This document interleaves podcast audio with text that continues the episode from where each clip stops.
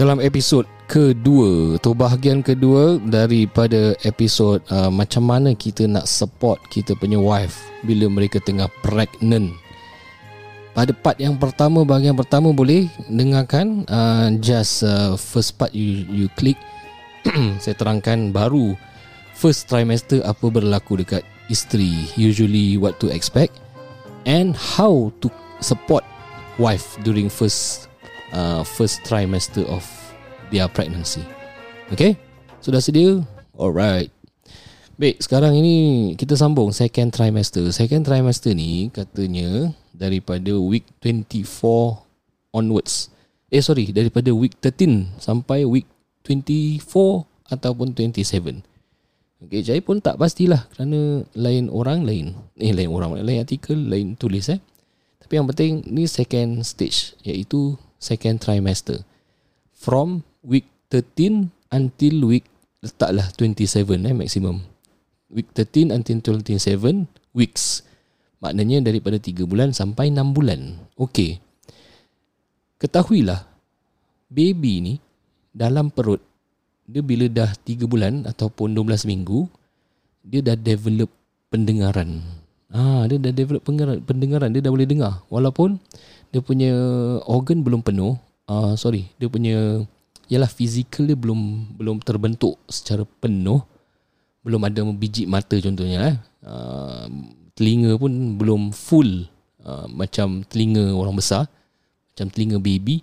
Tapi hearing uh, dia punya hearing tu dia dah boleh mendengar so uh, psychologically orang-orang psikologis kata is best to talk to your baby waktu second trimester dan waktu second trimester ni lah juga baby dah mula goyang-goyang dekat dalam perut ibu dia. Ha, perut isteri kita. Ha, saya waktu tu waktu dia goyang-goyang juga saya punya anak kedua ke tiga. Pertama saya tak ingat dia goyang ke tak. Kira dia pendiam. Memang betul dia pun tak banyak goyang. Punya orang. Dan yang kedua ketiga ni aktif lah. Ha, yang kedua anak saya ada ni main bola kan dia boy. Yang ketiga ni pun oh ni girl ni memang dia aktif lagi.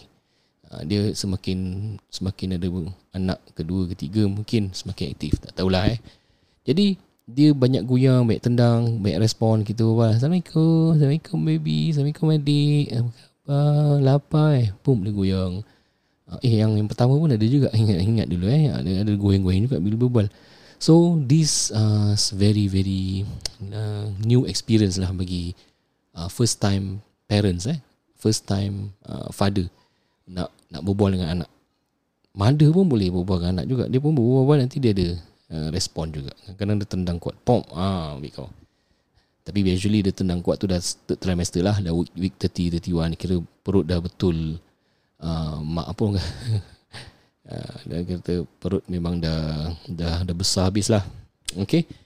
Jadi apa yang berlaku what to expect during this uh, period second trimester. Okay saya cuba. Saya share je eh. Ni semua ni share supaya uh, suami di luar sana ketahuilah uh, equip lah with knowledge okay usually usually kata kata experts uh, this period more relax daripada first period so first trimester ni yang lebih banyak macam sakit tak sedap badan morning sickness headaches constipation fatigue dan bila dah period 13 sampai 27 ini usually dia punya symptoms taklah sebanyak mana macam macam first tapi bukan maknanya tak ada symptoms. Dia masih ada lagi common symptoms. Contohnya leg cramps. Kenapa leg cramps? Sebab yalah dah tambah weight. Ha, dah tambah weight. Dah tambah weight ni bukan gemuk eh. Itu cerita lain.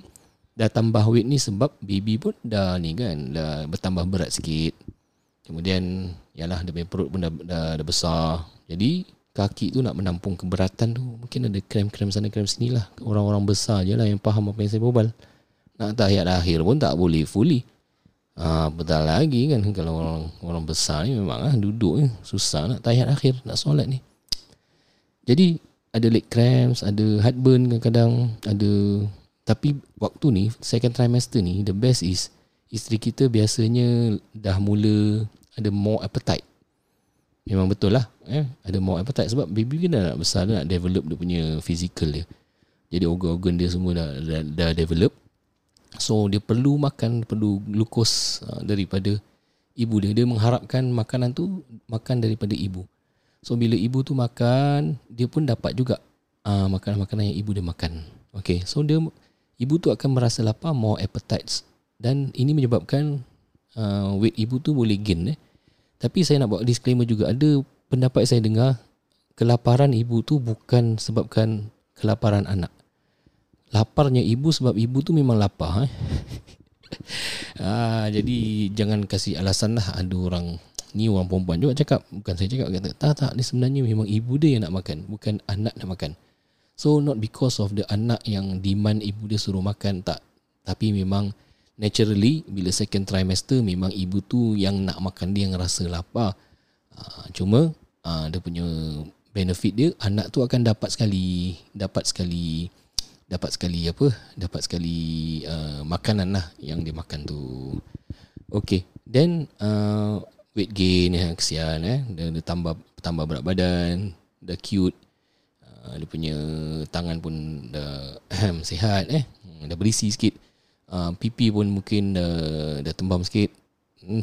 Eh dah tekak tekak eh. Semualah nampak dah dah weight dah weight dah gain weight lah. Itu semua tanda baik lah tanda sihat kan cute. Uh, isteri-isteri kita ni masya-Allah tapi abang-abang tu tak pregnant pun gemuk juga eh? Uh, ni cakap banyak. Tak pregnant pun perut ke depan. Apa dah. Okey.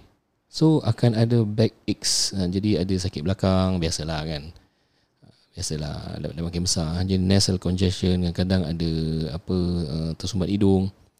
Jadi this period ni penting sekali lah untuk usually this period ni dah start banyak pergi check ups uh, sebab dah dah perlu uh, monitor lah keadaan baby tu sama ada dia dah benar-benar uh, develop secara uh, naturally ataupun ada benda-benda yang tak natural so uh, sebagai husband macam mana nak support emotional dengan mental support duit jugalah. Ha, maknanya si husband tu kalau dia bekerja dekat office eh dia employee ambil lah cuti uh, time off ke untuk nak support wife-nya pergi pergi appointment uh, pergi appointment kat KKH ke NUH ke dekat mana Parkway East ke support in every journey in every journey will make a lot of difference. Kita pergi seorang tak sama dengan pergi dua orang. Kalau orang tu ada teman, ada kaki nak berbual, lagi best daripada pergi seorang. Ha, jadi isteri ni perlu ditemani. Nabi pun selalu menemani isteri dia. Kalau nak jalan balik pun Nabi teman. Macam tu lah. Ha, so, you have to, kita sebagai suami ni kena ambil inisiatif. Okay, kena tahu bila appointment date isteri tu nak jumpa Ah, dia punya doktor lah then kita pun buat plan kena ambil cuti pagi ke cuti satu hari ke kan bagus cuti satu hari pagi pergi balik makan sama-sama balik sama-sama boleh tengok baju baby boleh belilah barang-barang maternity. Ah supporting wife melalui apa? Tadi duit kan? Duit bayar transportation bayar medical bill kalau ada bayar check-ups dan appointment eh? Suami belanja bayar tu semua. Hmm, jadi isteri rasa empowered lah rasa supported. Kemudian bila balik tu singgahlah kedai maternity shop sebab apa? Sebab keadaan isteri pun mungkin buat masa ni pakaian-pakaian dia dah tak muat. Waktu dia single dulu ah, dia lain. Ah, sekarang mungkin dah besar sikit. Jadi support lah beli baju-baju besar sikit uh, untuk dia pakai time di spirit dan juga sampailah dia deliver. So kata orang-orang pakar, inilah waktunya yang dia boleh beli baju-baju maternity, beli baju baby ke apa dah boleh start lah. Uh, tapi ada orang kata siang sangat ustaz, jangan siang sangat. Uh, orang Melayu dulu pantang pantang uh, pantang excited awal sebab takut tak jadi. Ini orang dulu lah orang kampung. Sebab tu orang kampung, orang dulu, orang tua tak suka kita announce kita pregnant siang-siang. Siang-siang ni dah, dah, dah tunjukkan apa uh, pregnancy kit tu. Oh, Alhamdulillah I'm pregnant. Alhamdulillah dah dapat adik. Orang dulu tak suka. Orang dulu dia kata kalau tak confirm jangan nak hebohkan satu kampung. Ha, bila dah confirm, dah keluar baby baru tunjuk. Oh rupanya kau ber, rupanya kau mengandung. Ha, orang dulu suka sembunyi-sembunyikan lah. Sebab orang takut lah orang cakap-cakap apa-apa kan. Takut kena ain ke apa. Uh, so during this period uh, boleh kalau siapa nak beli baju baby ke apa boleh. During this period juga eh, second trimester ni juga ada ada uh, week ataupun ada satu phase yang memang kita dah boleh tahu dia punya gender. Uh, jadi kalau parents nak tahu gender dia lelaki ke perempuan ke uh, silakan check uh, buat ultrasound ke tengok dia punya heartbeat dan tengok dia punya organ kidney dia ke. Jadi doktor akan akan tunjukkan semualah. Hmm? Jadi suami kena tahu bagus sekali tulis satu paper kosong besar ataupun pakai laptop uh, ialah buka powerpoint ke nak buka apa ni dekat macbook ni apa?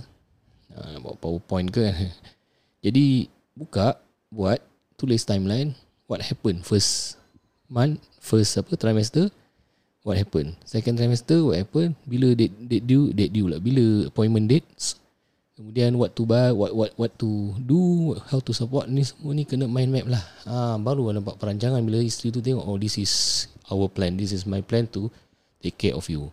Saya ni cakap banyak je. Sekarang baru saya ada idea. Dulu tak buat. Tapi kalau ada lagi kalau ada lagi insya-Allah nak buat dan tunjukkan lah macam ni lah. Oh, okay, you tengah buat gini. Okay, you tengah gini-gini. Kan bagus nampak ada usaha daripada suami tu. Ha, jadi isteri appreciate sebab saya sendiri kadang-kadang bila ada ilmu, ilmu eh bila ada uh, information information tentang parenting sebab anak saya ada yang 10 tahun coming 11 ada 7 coming 8 ada yang 3 coming 4 jadi kita kan kena monitor dia orang punya developments kan. So each each tu mesti ada new things dan discoveries. Jadi bila ada new things ada ilmu baru saya saya baca saya tulis notes saya share kepada isteri saya. Isteri saya thumbs up love. Ha, jadi mereka appreciate ha, kita share apa yang kita baca. Menunjukkan yang kita ni ada usaha lah untuk nak mengenali mereka lebih baik lagi. Okay. Dan seterusnya week for okay saya teruskan lah sebab kita ada time lagi untuk satu episod ni uh, untuk panjang-panjang sikit. Dan seterusnya third trimester daripada week 27 sampailah delivery delivery kalau normal 36 weeks kan ataupun 39 weeks 36 to 39 kira normal lah kalau dah 40 41 42 tu uh, ada orang tengok depends lah doktor cakap apalah saya tak nak tak nak, tak nak komen banyak okay so that period pun penting sebab apa uh, sebab dia dah nak beranak Ha, jadi kita sebagai suami ni nak kena perlu sedia bukan duit je. Oh, bukan duit je kita kena bersedia untuk nak support lagi wife dalam third trimester ini. So this period akan ada banyak check-ups lah. Ha, sekali lagi you plan lah, plan your holiday ke, your off day ke, your your apa, your leave wisely bagi orang yang bekerja dengan orang lah. Kalau dia kalau dia apa kerja sendiri, uh, no problem. Kan, very flexible. Okay, jadi banyak check up kerana nak kena kena kena kena buat swab tu lah, swab ni lah, nak kena apa check uh, whether whether uh, dia ada bawa certain bacteria group B straps ataupun GBS yang ni nanti kena swab dekat cervix dia. So suami nak kena berada di sampingnya dan sentiasa kena ketahui apa yang berlaku. Uh, itu emotional support dan mental support. Mental support pun kasih semangat. Selalu affirm, selalu praise puji isterinya itu. Cari-cari kebaikan dia. Bukan ni masanya nak ha, salah-salahkan dia. Ah, tengok awak apa berlaku. Ah, tak sukalah mak you macam ni. And if I punya pada ini. Pun sama juga makcik alamak sekarang juga orang nak cakap jangan jangan kasih dia stress. Okay? Kita nak dia uh, punya pregnancy journey ni is very very smooth smooth. Kalau dia stress pun bukan sebab kita lah. Uh, jadi mungkin sebab kerja ke Mungkin kurang dapat support daripada klik ke Mungkin dapat kurang support daripada employer ke Ataupun makcik-makcik laser ke kan. Ataupun Yalah yang penting bukan daripada suami okay? Yang ini hanya pada suami saja. Saya nak saya nasihatkan Jadi jangan bertambahkan stres buat mereka lah hmm. Okay apa nak buat During this third trimester selain daripada hantar dia pergi doktor, support dia, belanja dia semua uh, dokong kalau kuat. okay. Dan uh, good to take up childbirth classes for both of you. Uh, ni adalah period yang terbaik sebab dia nak dekat uh, di deliver kan. So this third trimester ni between 27 weeks dengan sampai hari deliver you can take up ataupun enroll uh, classes lah especially uh, childbirth classes. Uh, postpartum tu semua penting ni ada dekat Singapore. Nak DM saya nanti saya boleh refer to any uh, classes yang available yang saya kenal. Dula pun ada yang saya kenal kan. Uh, ustazah ustazah pun ada yang saya kenal yang mungkin boleh kasih advice uh, buat kelas macam ni. Dia more to mak-mak punya lah uh, mak-mak punya. Tapi kalau nak tanya soalan pasal suami ke bapa ke boleh DM saya. Ataupun boleh set uh, zoom ke apa kita berzoom alright so uh, sama juga mereka akan ada simptom-simptoms uh, yang orang kata tu yang uh, mencabar lah uh, jadi tapi tak semesti tak tak tak sama seperti first trimester dengan second trimester uh, okay So this is uh, basically secara rambang, uh, secara secara in a nutshell macam mana nak support isteri kita lah. So saya uh, tengok berapa minit sekarang ni. So dia punya rumusan dia daripada sini ialah kita kita kena sentiasa kuat lah sebagai seorang suami double kuat double kuatkan kita punya semangat untuk nak membantu isteri kita support dalam journey dia. Habis Ustaz, kalau macam dia buat hal ke buat perangai dalam yalah tengah pregnant takkan nak layan dia macam put, macam pemaisuri every time macam tu je. Ya, ideally kena macam tu lah. Tapi kita faham juga seorang suami pun ada emosi. Kadang-kadang mood swing juga. Kita faham. Cuma nasihat saya kepada suami, hendaklah kita bersikap matang. Jangan bergaduh-gaduh waktu time isteri tengah mengandung. Kalaupun kita merajuk ke, kita marah dia sebab ada perkara yang kita marah kan. Uh, pada saya kalau marah-marah pasal benda-benda rutin rumah ke dia gitu gini ke itu benda-benda kecil you just uh, boleh yalah nak benda-benda nak nasihat boleh nasihat tapi kena curate your nasihat uh, plan your nasihat wisely not terus tembak time tu naikkan suara tak suami tu kena tahu macam mana nak sampaikan message dengan cara tenang, kasih sayang, hormat mm, yang dia tak akan rasa terguris tu sekadar sekadar apa feedback sahaja kan diberikan kepada isteri. So I think kalau you boleh jaga benda-benda ni, wow, you are the best husband in the world. Alright. Okay, jadi ini bahagian emotional and uh, spiritual support. Eh sorry, spirit, uh, emotional and mental support. So saya harap dapat memberikan manfaat kepada semua suami-suami di luar sana. Jangan lupa like and share podcast ini The Kahwin Podcast. Semua kena mengenai dengan kahwin perjalanan perkahwinan perjalanan uh, pre, uh, pregnancy parenting dan sebagainya. Dan uh, follow saya Instagram iaitu Ma'as Salim ataupun Kahwin Buzz eh? jadi episod ini masih lagi ditaja oleh Kahwin Buzz dan signing off daripada saya Ustaz Mak Salim The Kahwin Podcast. Assalamualaikum warahmatullahi wabarakatuh